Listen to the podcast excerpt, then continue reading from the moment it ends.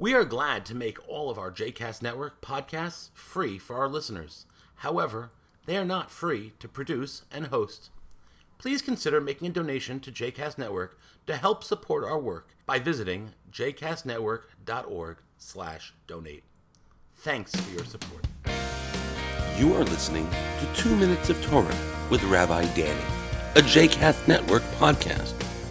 For more information about Rabbi Danny, please visit rabbidanny.com. For more information about other JCast Network podcasts and blogs, please visit jcastnetwork.org. Shalom and welcome to Two of Torah, Pesach special. Know your story. It's arguable, but I don't think that there's any holiday in our calendar, or maybe in anyone else's calendar, that requires quite as much preparation as the festival of Pesach, Passover, does. From the clearing of the house to the preparing of the Seder, this is a holiday that requires some time, effort, and planning. And also, alongside all of those elements related to the food, we also need to be sure that we're ready to tell the story at the Seder. As an educator, I'm always struck by how the Pesach Seder allows us to share our people's story with our children and is really geared to engage the children every step of the way. Dipping food, leaning, asking questions. Everything is designed so that our children will engage with this process because at the end of the evening, we want them to know that collectively we were slaves in Egypt.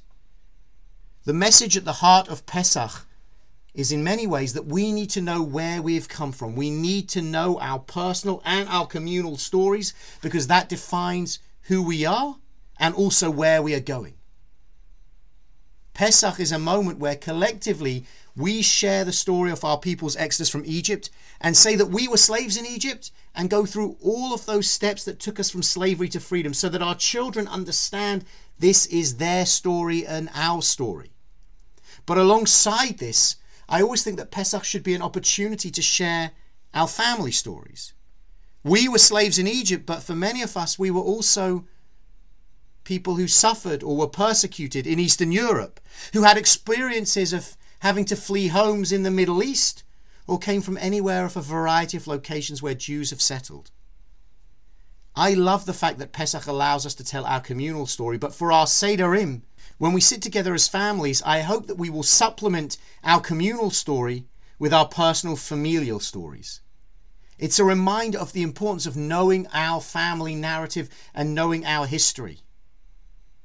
We know that there are generations that preserve this memory, and we also know that eventually those generations disappear.